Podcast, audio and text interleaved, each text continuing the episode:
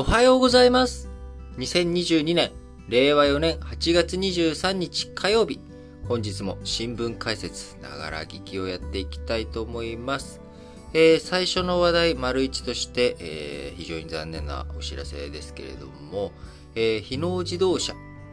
こちらがね、2019年以降に販売した、76,000台を対象に、小型トラック、でもエンジンの性能試験で不正があったと昨日22日に発表がありました。今回これで不正が発覚するのは3回目となり、今月上旬にですね、この新聞解説ながら聞きでも取り上げたと思うんですけれども、不正の原因などについてね、過去2回の不正についてまとめたもの、報告書を公表したばかりだったにもかかわらず、これまでの中型車、大型車に続いて小型車でも不正が見つかったということになってしまいました。そのため、もうね、大中小すべてで発覚してしまったということから、国内向けトラックのほぼ全量すべてがね、出荷できなくなってしまうということで、非常に本当に日野自動車の関係者の方々からしたらですね、取引先の人とかからしたら何をやってくれてるんだという憤りの気持ちがね非常にあると思います。小型トラック日野デュトロのエンジンの試験で不正があったということで、こちら日野自動車はね、トヨタと連携しているトヨタ傘下のね、子会社ということもあり、トヨタ自動車も同じエンジンを積む商用車、ダイナとトヨエース、こちらの19,000台も今回のエンジンの試験での不正の対象になるということで、非常にね、大きく影響をしてくるのかなと思います。中大型車トラックの不正を受けて、国土交通省、新たにですね、検査を実施したところ、今回小型車の方でもこれ検査不正じゃないかということが発覚して、しまったということで、排気ガスの測定、こちら国交省定める回数よりも、少なかったということで、22日から対象車の出荷をやめたということになります。世界生産台数の4割、自社製エンジンを搭載する国内向けトラックのすべての出荷ができないことになるということで、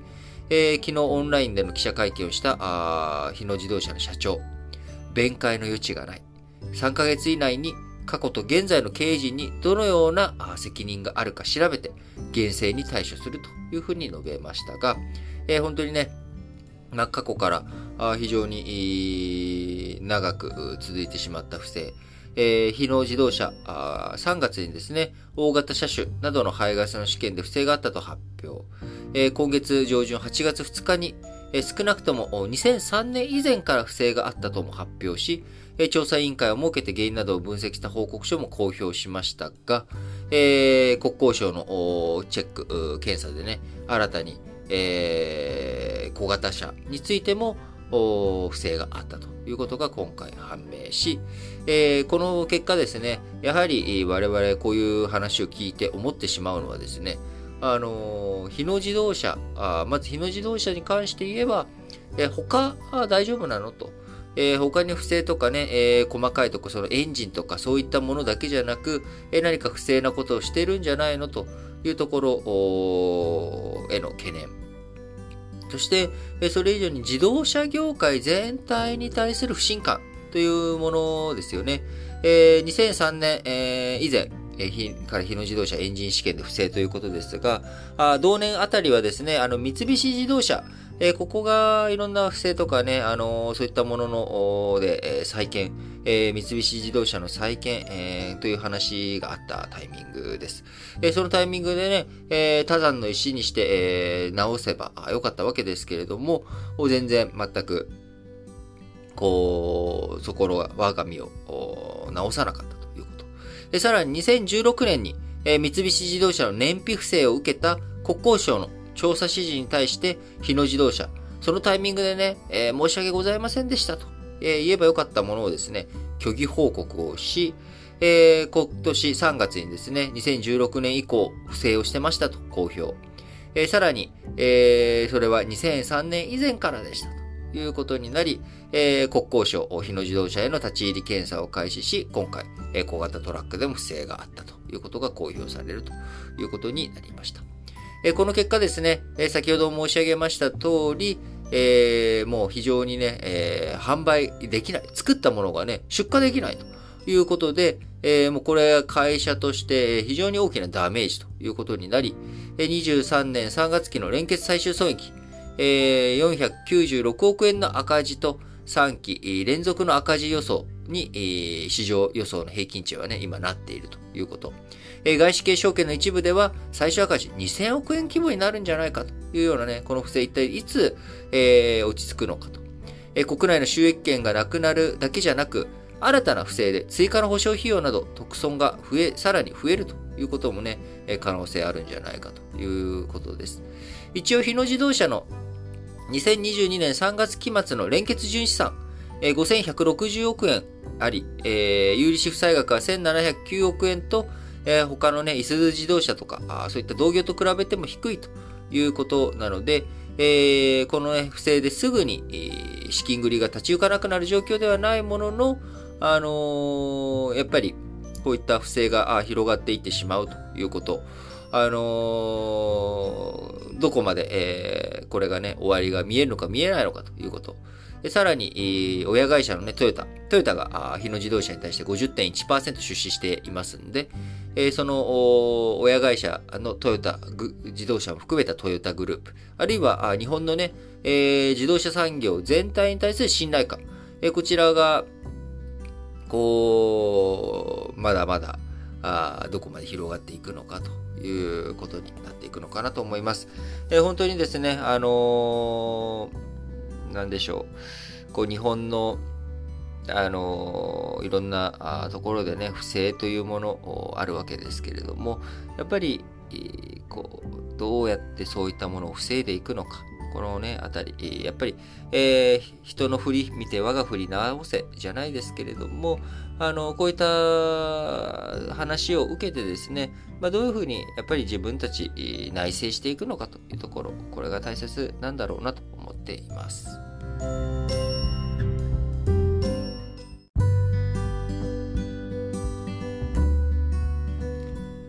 はい、続いて ② としまして、8月はですね、来年度23年度の政府予算、こちらの、ね、概算要求をまとめていく時期ということでありますけれども、昨日防衛省の方からの予算、こちらの中に、長距離の、ね、ミサイル、こう反撃能力のミサイルについて事項要求ということでね、1000発こちらを、金額は明示せず1000発の長距離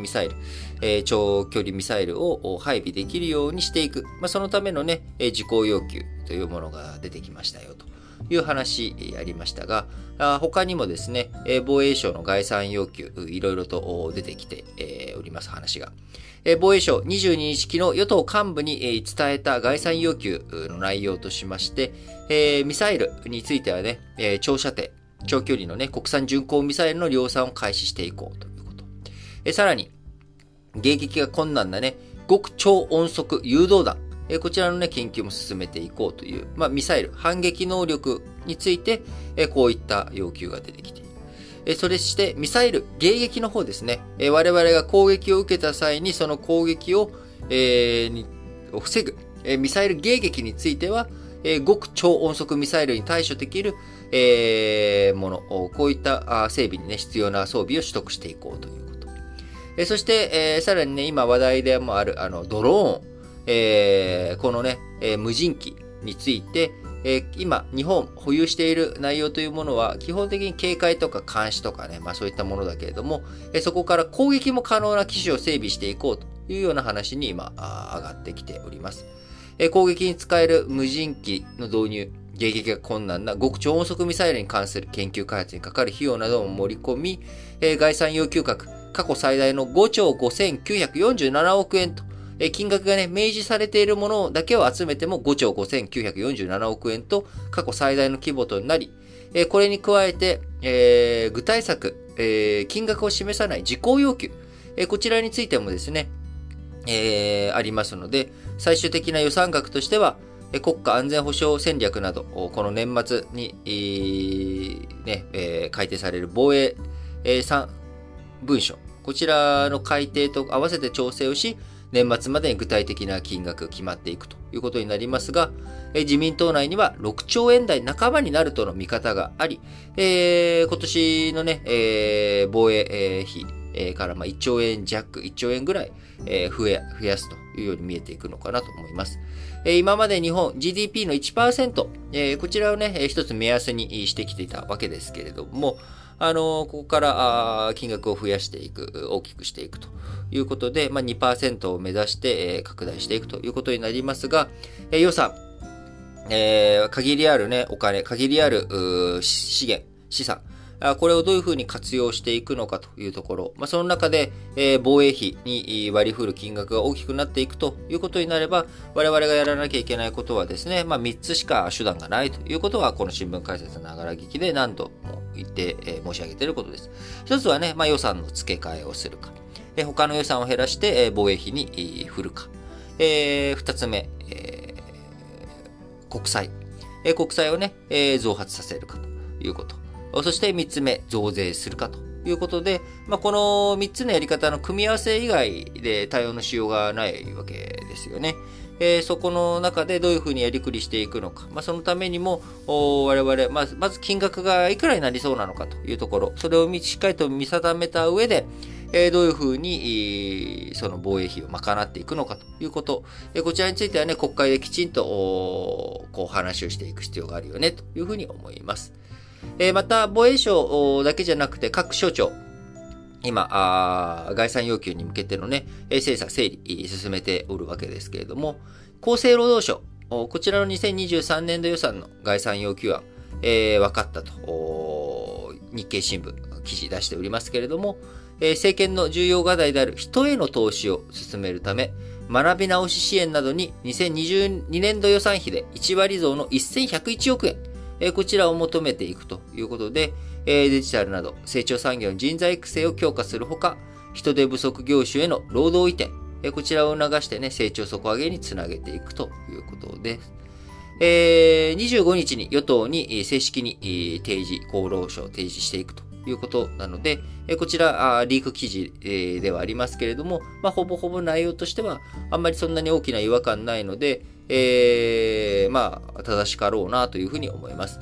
治療薬備蓄や検査体制強化など、次の感染症危機対策に97億円。ワクチンや治療薬の研究開発推進に43億円。医療介護の DX 推進に95億円。地域医療構想や医師の働き方改革推進などで910億円など、予算をね、今しっかりと確保していこうということになっております。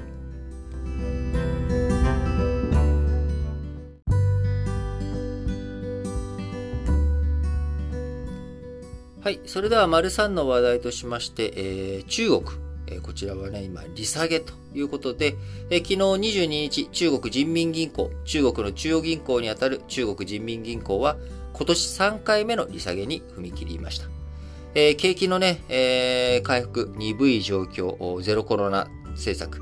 対策、こちらでね、なかなか景気の回復、鈍い状況にある中、金融緩和で資金需要を刺激していこうという狙いですけれども、なかなか経済うまくいかな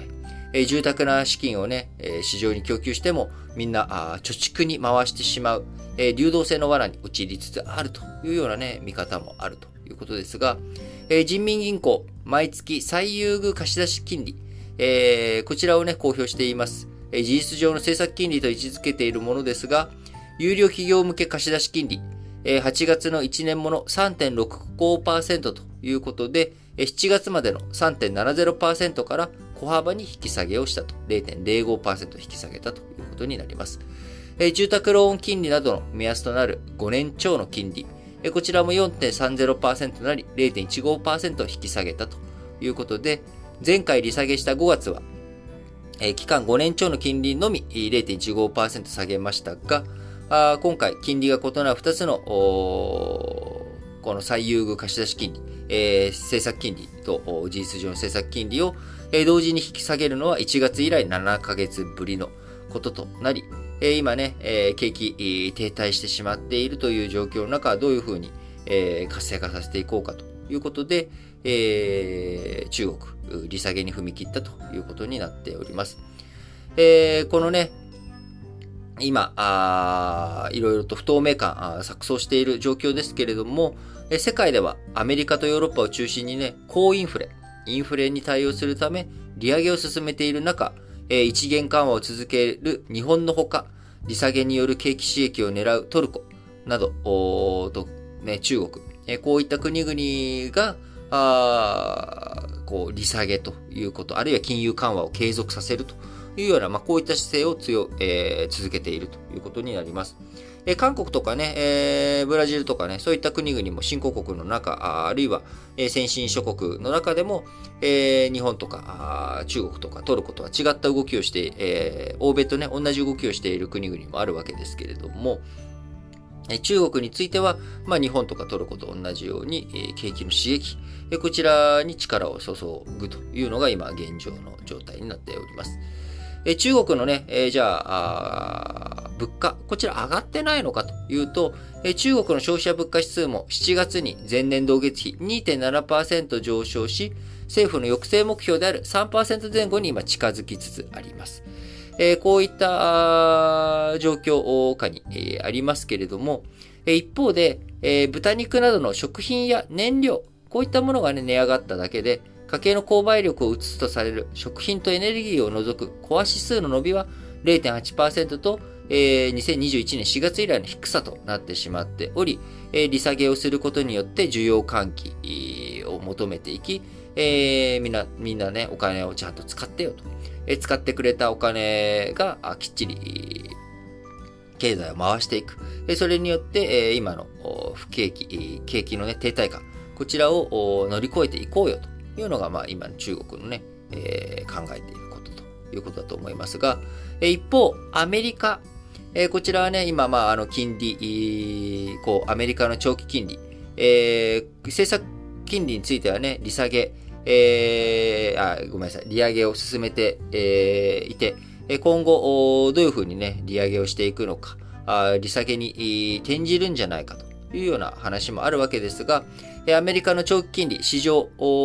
でのね、動きについては、10年もの国債利回り、一時 3% 台と約1ヶ月ぶりの高水準をつける場面がありました。昨日。米国のインフレ圧力、未だ根強いということから、FRB、この前の FOMC のね、議事要旨の中、公表された中では、金利、上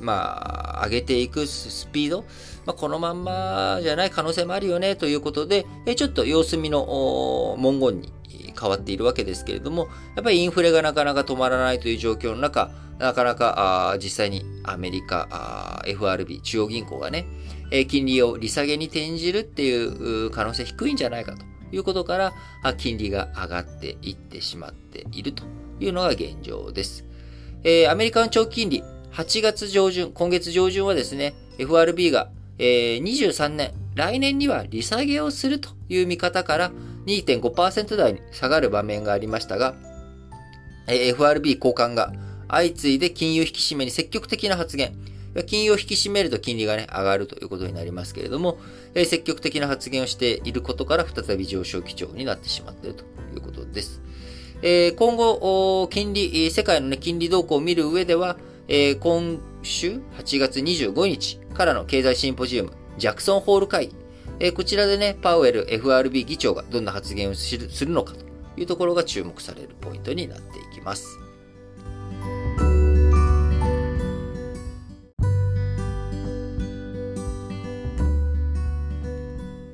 はい。それでは、丸4の話題としまして、アメリカと韓国。こちらのね、米韓合同軍事演習。昨日22日から、朝鮮半島有事を想定したものとして、野外訓練も含めてですね、始まりました。韓国での野外訓練。これまで毎年開かれてきたものですが、ここ4年間は、新型コロナもね、あったりとかしましたけれども、ムンジェイン前政権、南北融和、こちらをね、優先し、そして、トランプ大統領もね、北朝鮮との、米朝首脳会談とか、こういったものがありましたんで、過度に北朝鮮を刺激することはやめようということで、野外訓練、これまで4年間開かれてきませんでしたが、今回4年ぶりに野外訓練実施ということになりました。過去の演習では、この合同軍事演習期間中にですね、北朝鮮がミサイル発射で挑発してきた例もあり、アメリカと韓国、警戒を強めているということです。ここはね、一つ北朝鮮の立場、気持ちに立ってみるとですね、ミサイル発射で挑発するというのは、その前にアメリカと韓国が野外でね、軍事訓練、軍事演習して、そっちがね、先に挑発してきてるんだから、こっちだって挑発返しするわ、ということで、北朝鮮の立場からしたら、挑発というかね、反撃挑発というか、先にやったのはお前らだろうというようなね、気持ちもあるわけでしょうけれども、日本としてはですね、それで、日本の EEZ 近辺とかにね、ミサイルが発射されたりとか、あるいは日本に向けてとか、そういった可能性もあるので、日本も十分に警戒をしていかなきゃいけないということになります。ユン・ソンニョル大統領、22日、大統領府で開いた関係閣僚を集めた会議の中で、今回の演習は変化する戦争の様相に合わせ、政府の非常体制を新たに整備する出発点になると、その意義についてね、強調したということで、情報通信基盤へのサイバー攻撃や原子力発電所への直接攻撃などを現代性の懸念点として挙げたということで、もし有事の際はね、北朝鮮が私たち、韓国軍の戦争遂行能力に打撃と無力化を試みることが明らかだというふうに指摘をしたということです。やっぱりね、今、現代戦、怖いところはですね、このウクライナの問題を見ていても、わかりますけれども、やっぱり原子力発電所とかこういったところを縦に攻撃をされたりとかするということになると、やっぱり非常にそれは核兵器を保有していなくても、ある意味核戦争になっていってしまうという要素、こちらをね、呈してしまうということと、やっぱり今、現代戦、サイバーも、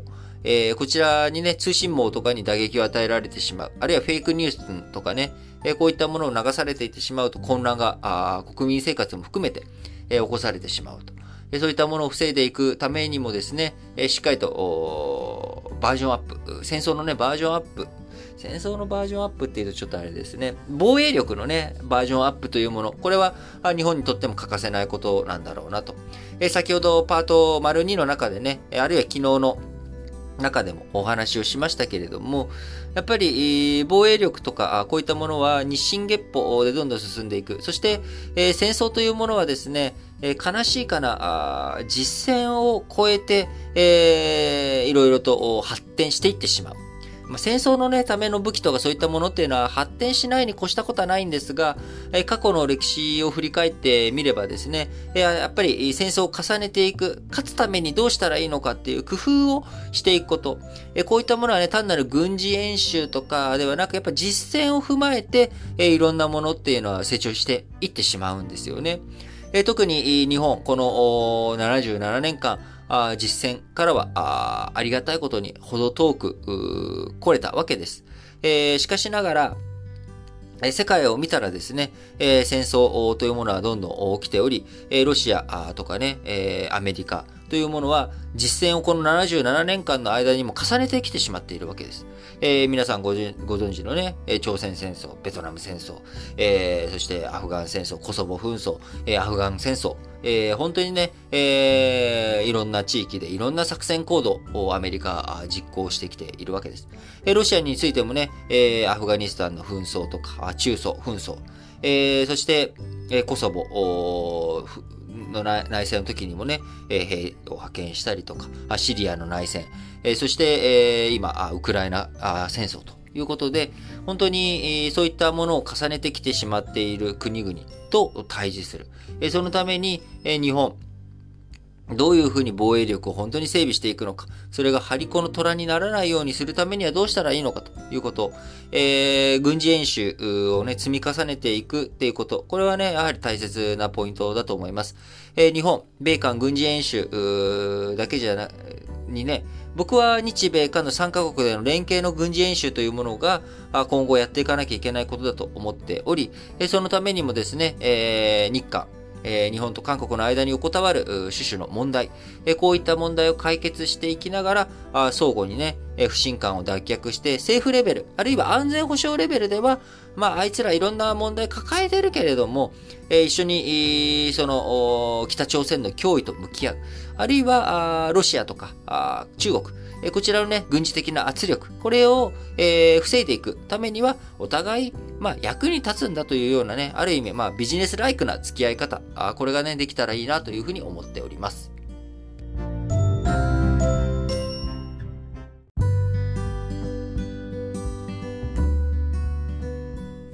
はい。それでは本日も最後、丸ごとしまして、主要5紙の社説を紹介して締めくくっていきたいと思います。まず朝日新聞。臨時国会要求、早期召集で責任果たせということでね、なかなか臨時国会開いてくれと。こちら、衆参、いずれかの総議員の4分の1以上の求めがあった際には、臨時国会の召集、内閣は召集を決定しなければならないと憲法53条に規定されている。ただし、いついつまでに開催しなきゃいけない、集めなきゃいけないということ。これがね、記載されていないということから、棚ざらしされることがよくあるということで、特に安倍内閣の時のね、2017年6月に出された求めを放置し、98日後にようやく召集したけれども、冒頭で衆議院を解散して、実質審議が行われなかったというようなこともあり、この件に関してはね、野党議員らが違憲だということで、損害賠償などを求める訴訟を提起しているという状況です。これまでにね、その、2017年の時の件については、地裁高裁各判決、憲法判断には踏み込まないまま請求を退けているという状況ではありますけれども、那覇、岡山、両地裁の判決には、内閣、合理的な期間内の要求に応える法的義務があり、状況次第では違憲と判断される可能性があるよという、こういったね、話とか、この臨時国会、召集するというのは、極めて重要な憲法上の要請であるという、こういった話が出ています。で、今回もね、改めて、立憲民主、共産、国民民主、れいわ新選組など野党各種、先週、臨時国会の召集内閣に要求したということから、なかなか海外への、今回、岸田さん、コロナ感染陽性ということで、TGAT、エイトとか外遊取りやめになってしまいましたけれども、国会開会中のね、政府のね、国会議員の立場でもある、政権与党の閣僚、この人たちのね、拘束、議会に拘束されてしまうということ、このあたりの問題をね、どういうふうに解決していくのかということが必要なんだろうなと思っています。国会議員の中でもその臨時国会とかあるいは種類をもう一個ですね、憲法を改正する際には設けて、与野党のね、対峙の場ということで、政権の人たち、閣僚の、出席についてね、ちょっと融通聞かせるとかそういったことがうまくできれば、もうちょっと使い勝手よく国会をね、必要に応じて召集する。その中には、オンライン、国会とかね、そういったものの対応とかも含めて考えていく必要があるんだろうなと思っています。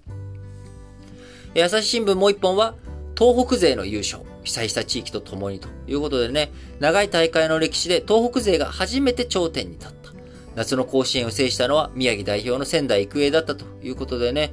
本当におめでとうございます。北海道までね、東北地方を飛び越えて北海道に優勝旗が渡ったということはありましたけれども、ついに東北勢優勝、初優勝ということでおめでとうございます。毎日新聞、今日は1本のみで、明日に控えたウクライナ侵攻半年、8月24日はね、2月24日のウクライナ侵攻から半年ということで、それを前に、ウクライナ侵攻半年、攻撃停止を改めて求めるということで、まずはロシアが攻撃を停止すべきだ。国際社会はあらゆるチャンネルを使って停戦に向けた和平協議を再開するための環境づくりに最善を尽くす責任があるということですけれども、当初ね、キーウ、あっという間に、ウクライナ、首都をね、ロシアによって、落とされてしまうだろうと、ロシア軍が圧勝するだろうと思ったところ、ロシア意外と苦戦、ウクライナ前線してるじゃないかと。これはそのうちね、ロシアがこれは参ったなーっていう風にね、泥沼化していくんじゃないかと思いきや、経済制裁やってもですね、むしろ今原油価格とかね、エネルギー価格、資源価格が高騰しているということを背景にですね、ある意味、ロシア焼け太り状態になってしまっているということ。その点を踏まえていくと、ロシアなかなかね、戦争をやめる理由も、やめる方向性もないんじゃないかということ。そういった状況の中で、ウクライナにね、妥協を求める声なんかも出てきてしまっていますけれども、どういうふうに戦争を抑えていくのか、ここの部分についてね、しっかりと考えていかなければいけない。どういうふうにしたら、解決するのか、僕は全く今、ノーアイディア、ノープランですけれども、あらゆるチャンネルを使いながらですね、攻撃停止進んでいってほしいなと思っております。産経新聞、ティガット8、中国、ロシアの浸透緩和できないということで、そのね、今、最後の成長フロンティアであるアフリカ、こちらを舞台に中国やロシア、無謀な融資を行って治安を請け負うなど、影響力を強めているということですけれども、今月27日から28日に開催される第8回アフリカ開発会議、TIGAT。こちらはですね、日本、1993年から、アフリカ諸国との会議を始めており、現在ではね、中国とか韓国などもアフリカ諸国との会議ありますが、日本の TIGAT 最初で1993年以来今回で8回目の開催となります。3年ごとにね、開かれているということになりますが、前回は日本横浜で開いたのかな、確か。で、今回はね、アフリカ、チュニジアで開かれるということで、日本もすでにですね、この TIGAT 向け、アフリカ向けにですね、いろんな融資とかお金の拠出に向けてのね、話とかも出ておりますけれども、やっぱりその中国とかロシアの台頭、これを防いでいくため、そして日本が国際社会において、しっかりと責任を果たしていくということのためにもですね、この TIGAT8、しっかりと注目すべきことだと思うんですが、物足りないのは日本国内も含めて会議の認知度が低いことだ。アフリカは援助より投資促進の時代である。この会議をビジネスの機会と明確に位置づけ、官民挙げて盛り上げてもらいたい。産経新聞もう一本は沖縄県知事選、有事に備える政策論争を。新型コロナウイルス対策や県経済の振興と並んで論戦で期待したいテーマがある。沖縄を含む日本が直面している現実の脅威への備えをどうするかということだということでね、日本、北海道、北方領土、沖縄、尖閣諸島、こちらやはりね、防衛の第一線ということで緊張感非常に今年、高まっております。日本列島のね、周りにはロシアの艦隊、中国の艦隊、こちらの脅威、圧力、挑発、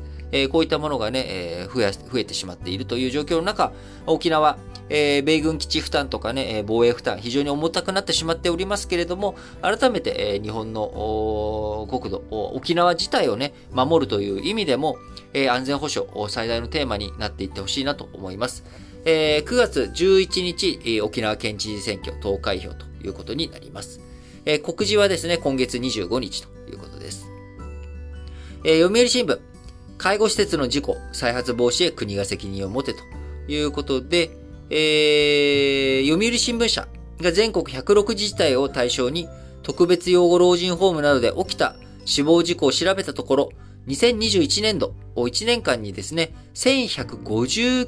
人が亡くなったことが分かったということで、原因はね、食事を解除している間に食べ物が気管に入る誤嚥が最も多く、全体の6割を占め、転倒転落も目立ったということで、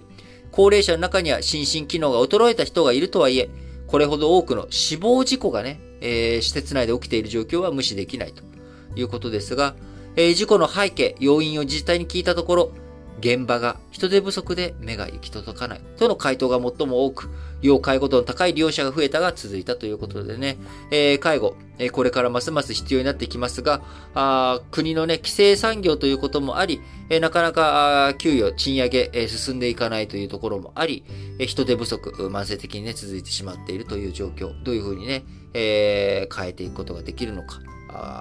知恵を絞る必要があるなと思います。読売新聞、もう一本は首相コロナ感染、国政の地帯招かない努力を。現行のワクチンは現在流行しているオミクロン株 BA.5 に対し感染予防効果が比較的低いと言われるが、重症化を抑える効果はあるとされる。ワクチンを打っても意味がないという一部の主張は当たらないだろうと、改めてね、ワクチンの必要性について読売新聞、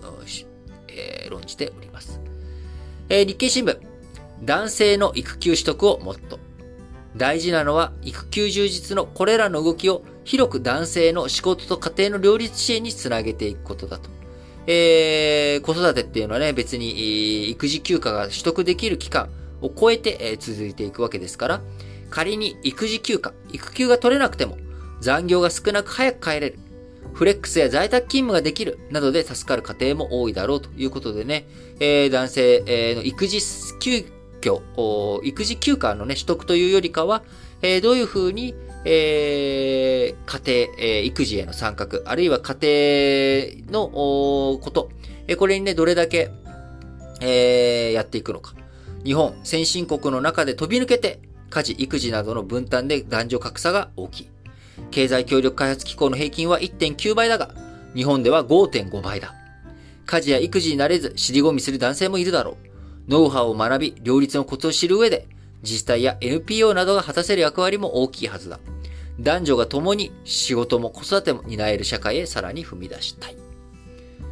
い。最後です。日経新聞。国土計画は人口減少を直視し、集中集まって住む目指せ。日本の国土計画は、居住地を法的に制限する欧州に比べ、拘束力が緩い。しかも過疎地に配慮し、集中を明示せずに来た。